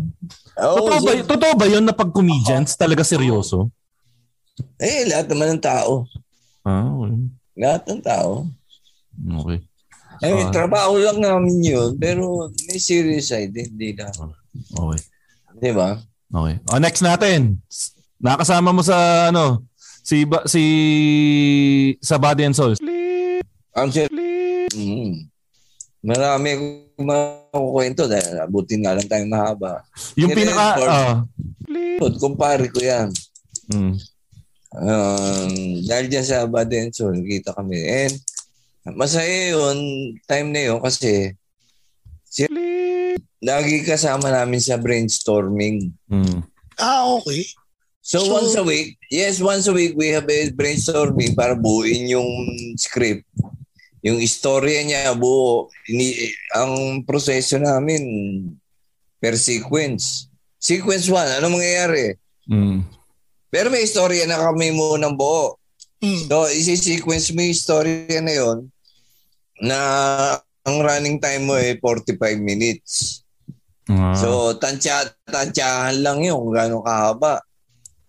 Na yun nga, tapos susulat nyo na yung script and masaya siya dahil bubuin nyo yung script eh, medyo matagal yun.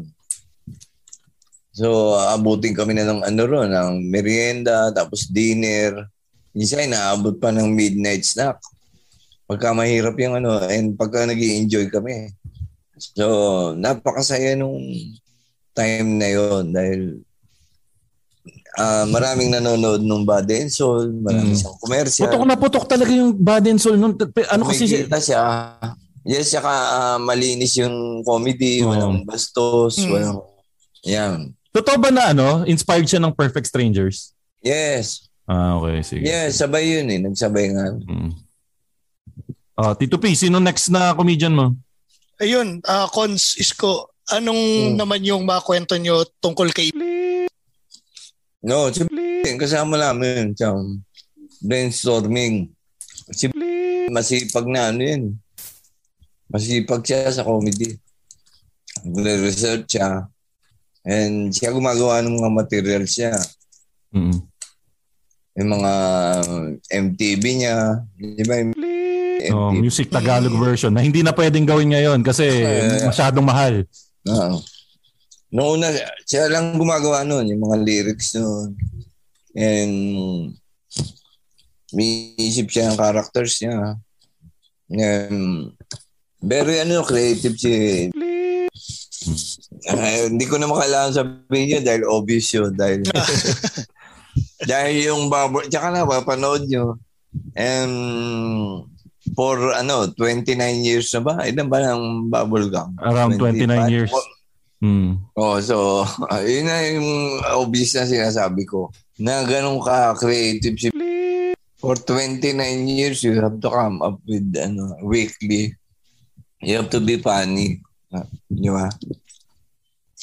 Okay. Oh. Kasi siya ang creative director ng ano, Bubblegum. Um, Eh, very, ito. ano, very hardworking. Eh, Oh, ito, ito po, uh, Last na yan, Ingo. ah. Oo, Francisco. Ito yung Mm. ano, parang sa six years ng career niya, um, lagi ko siyang Mm. narinig na nagjo-joke. Tapos minsan hindi nakakatawa yung joke niya, minsan Mm. okay naman. Sino kaya yan? Si ho ba? Ano po masasabi? Naragis ka, Ingo. Ah, Hindi kasi sabi nyo, politics is comedy. Kaya, kaya, ano, Pinahirapan mo si Sir Risco sa last question mo, Ingo. siya sa Ibibilip six ibi- years, um, ibibilip naman namin yung ano, yung, yung mga Ah, pangalan. yun po kasi yun. eh. I, I don't think uh, he has a good comedy writer. So that's a problem. It boils down to the script. Again. Galing, galing. I think Bongo is writing the script. Galing talaga. Uh, at least according to General Parlade. Ah, So um, that's that's my take. That's Okay. my take on that. By the way, Brad Pitt, ano, acknowledge ko lang yung presence nung kaibigan natin nandito na si Pat Yeah. sa loob ng ano, sumali si Pat. Pat. Um, siya yung ano, isa sa mga kaibigan natin ng show. na Talagang ng For di the na Long sila Time. nag-unmute, oh. nahiya, nahiya. Nag-unmute kayo. Isang Ah. Alien lang tayo. Alien. Oh. Ay, ayun pala si Patrick, eh. Ah, Ayun si Patrick, eh, oh. Patrick. Mayor, Mayor, magandang gabi po. Hindi, kung siya lang. Ay, Consel, Consel. May tanong po ako. Ah, ah, sige. Consel, ano pong Ah. grado ng salamin nyo? Ah, wala. Ah, College na yan. Yeah. Last time, high school Ah. yan. Ah, hindi, ano yan eh. Frame na. Wala, lang wala. pala. Brad Pitt, di- dito kasi sa show namin, meron kaming mga signature Maski sa, ano, sa, Go ahead, go ahead, sorry. Ayun siya dating doon kasi, eh, di ba nakasalamin ako, wala namang Ah. ano rin yun. Hindi naman malabo mata ko, eh, ano, ako gago. Ito, Consisco. Consisco, ito yung last two Hmm. questions namin sa show na to. Um, ito yung lagi namin tinatanong sa lahat ng mga nag-guest sa amin. So, ano yung paborito nyo, Consisco, na paborito nyong pinakamabahong amoy? Oo. Pinaka-paborito? Meron, ako, kasi ako, ako, ang paborito ko, mahilig akong amoyin yung ingrown ko.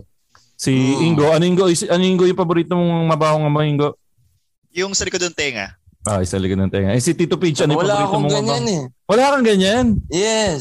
Ayaw mo talaga basta mabaho, ayaw mo. Ah, oo, wala akong ganyan. O, So, hindi nyo, hindi nyo kinakamot yung puwet nyo tapos inaano ko. Hindi. Parang, No. matamis ngayon yung kachichas ko. I, I do I, I do a lot of silly and uh, weird and awkward awkward things but not one of them is Is smelling. that yeah Ah. yeah so Eto akong and wala akong maisip na nakakatawa Ah, okay, eto na yung last natin. Eto na, eto na yung last natin, Consisco. yes Ano po, kung halimbawa na ano, magpupunta ka ngayon sa internet at magpupunta ka sa isang porn website, ano ang inyong porn search term? hmm Si Ingo, ang paborito niyang porn search term ay ano Current events. current event oh, si Tito Ah, okay. Si Tito B ang paborito niya, Ano? Japanese AV. Japanese Japanese AV, EV. Adult video. adult video. Ah, Yan. da, Japanese talaga trip niya no? Ah. Ako naman, Ikaw? Japanese Japanese group POB. Ano yun? Ah, Japanese din. Oo. Ikaw, Brad Pitt, ano yung magiging porn search term mo kung pupunta ka Naalala ngayon? ko, naalala ko tuloy si Maria. I met her ko- personally. Ah, okay. Good, good. Nagkita ano ginawa niya? Nag-voltage fight Hindi ba nga. kayo? Nag- Nag-voltage ba kayo? nag, nag-guess ako sa isang ah yung sa anak ni Joey De Leon to eh. Parang ah, Ah, barangay siya, about barangay something. Oo. Ah, yung ano, yung Si ano? sitcom niya na web-based, si sa TV5 Yes. din yata pinalabas yun. Yes, ko yun. about barangay, may mga tanod, and may mga Anods. uh, Tanods, tanods, Oh, may tanods, mga ano. tanods. And nag-guess ako ron, nando si Maria Osawa, guest din, asa, Osawa. Oo. Binusuhan ko sa ano eh. sa CR. Alam mo ano na-discover ko? Ano po? Pagubad ng panty, ano, pixelize? Pixelize pala yun. Totoong buhay pala yun. So, so I'm assuming I'm assuming oh, I'm I'm assuming siya po ang i-search nyo pag nag-porn search term kayo. Ayan, sabi ko, siya nga. Siya nga ito. Ah, ayun. Kala ko kamukha lang.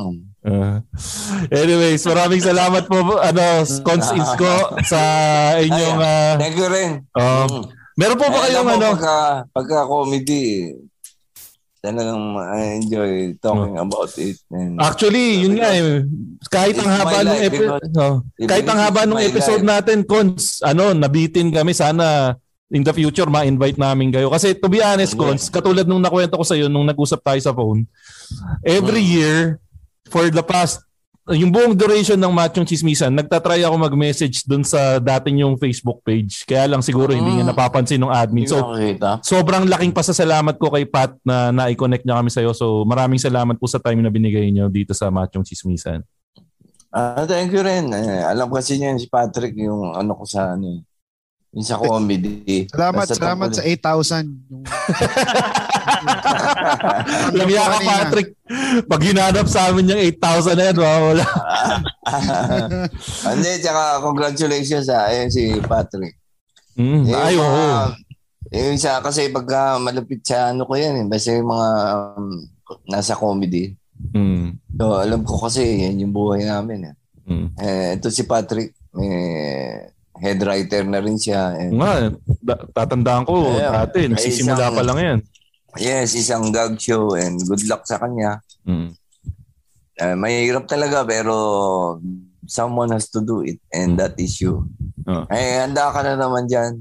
Ah. So, yung years and experience mo and uh, andito lang naman yung mga, kilala mo naman yung mga matatanong mo tungkol sa comedy. May mga konting alam na andyan lang yan. Hmm.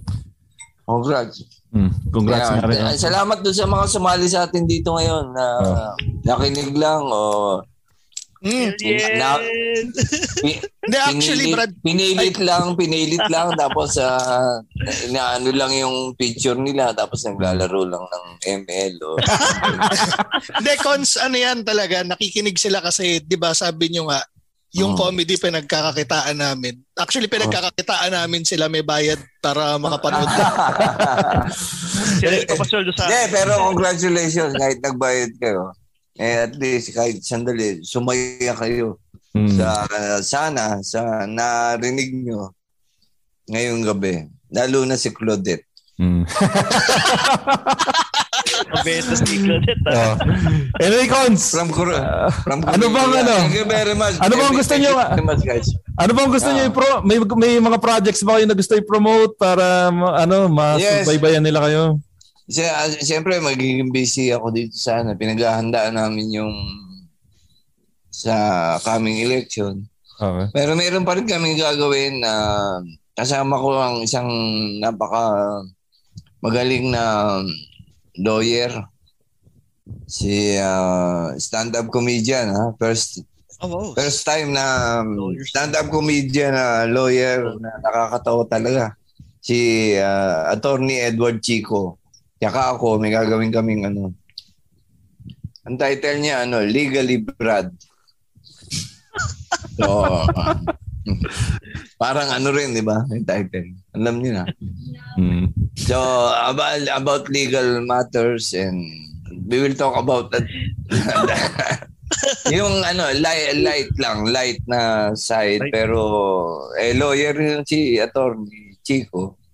So, yung mga batas, malalaman natin tapos i-explain. Yung mga ganun, may mga tanungan. Anyway, so maraming salamat ulit Brad Pitt. And yun nga guys, kung, kung gusto nyo kaming ano, i-follow sa aming social media pages, please do so by following Machong Chismisan on Twitter, Instagram, Facebook, and on TikTok. At Ingo, may kailangan ba tayong sabihin? Ayun, um, hello pala kay Romel Laurente, adik ka, tapos salamat nga pala si, eh tela, may listahan ako nito eh. Salamat nga pala kay ano, Kit Lam, Lampon, at saka sinasabi, pinapasabi niya na hi, Snooki 78. Okay, sige. At meron pa ba Ingo or wala na? Ayun, maraming salamat din pala sa mga ano, sa mga top sup- supporters natin na sila Kevin G, Louis Lim, Penny with the new kidney, Richard at sino pa ba? Si Len Mackenzie, may message pala ako sa iyo sa Patreon. Maraming Yeah. salamat. Ayun, maraming salamat po sa lahat ng nakinig ng Machong Chismisan episode natin together with one of the uh, one of the uh, stalwart ano ba tama ba yung stalwarts? Or isa sa mga haligi ng Pinoy foundations ng Pinoy comedy. And One of is- the, one of the, Founda- foundations and pillars yan. One of the pillars, of Pinoy, one of the pillars of Pinoy comedy. And wag lang ano, wag lang world road stalwarts.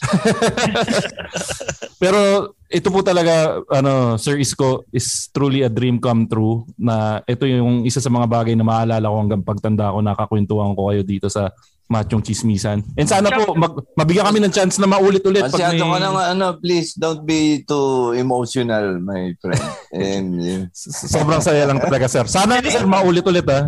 At saka Makoy, yeah, anytime, na, anytime. kung dati eh, napapanood lang natin si Isko, hanggang Hmm. ngayon, napapanood pa rin natin si Isko. so sana after tong ano to, to- tong pandemic na to, Yeah. may, may chance sa kami na Sana ma, yes. Um, mamit Sana- namin kayo in person. Yeah, and sana makanood kayo, makita niyo ako ah, mag-perform yung ano live. Mm. So, At kung meron magsulat po ulit kayo, ano, kunin nyo kami. Ah, kahit extra lang, kahit extra lang. iba- Oh. Iba yung live ano eh. Anyways, Uh, stay, uh, stable na naman. Uh, okay, okay. Thank Okay. you everyone. Thank you guys and sa lahat ng mga nakasana namin. Uh, especially kay Claudette. Uh, may God bless us all. May God bless us all. Thank you po, thank you po. Yeah. And good luck po sa inyo, Cons, kung ano man ang gusto niyo ma-achieve dyan sa Marikina. Ah, marami, congrats, ano, good luck po sa inyo. Unsta- unstable na naman. Ah. Ah, s- sige. Thank you, thank you. And more power sa inyo, more uh, years. All right. So, Tito P, mayroon ka bang gusto sabihin sa kanila bago tayo magtapos? Uh, to si Tito P at honesty's the best. And Ingo? Ito po si Ingo. Tandaan, work hard, play harder. At ako nga po pala si Makoy para your showbiz bro. Lagi nagsasabi na ah, lagi nyo tatandaan ang tunay na macho. Chismoso. Have a great day everyone.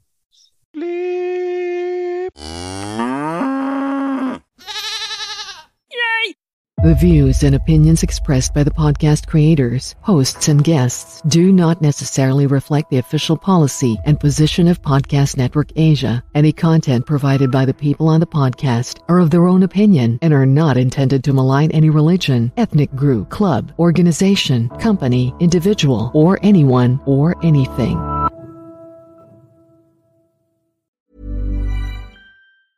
Planning for your next trip? Elevate your travel style with Quince. Quince has all the jet setting essentials you'll want for your next getaway, like European linen, premium luggage options, buttery soft Italian leather bags, and so much more. And is all priced at 50 to 80% less than similar brands. Plus, Quince only works with factories that use safe and ethical manufacturing practices. Pack your bags with high-quality essentials you'll be wearing for vacations to come with Quince. Go to quince.com slash pack for free shipping and 365-day returns.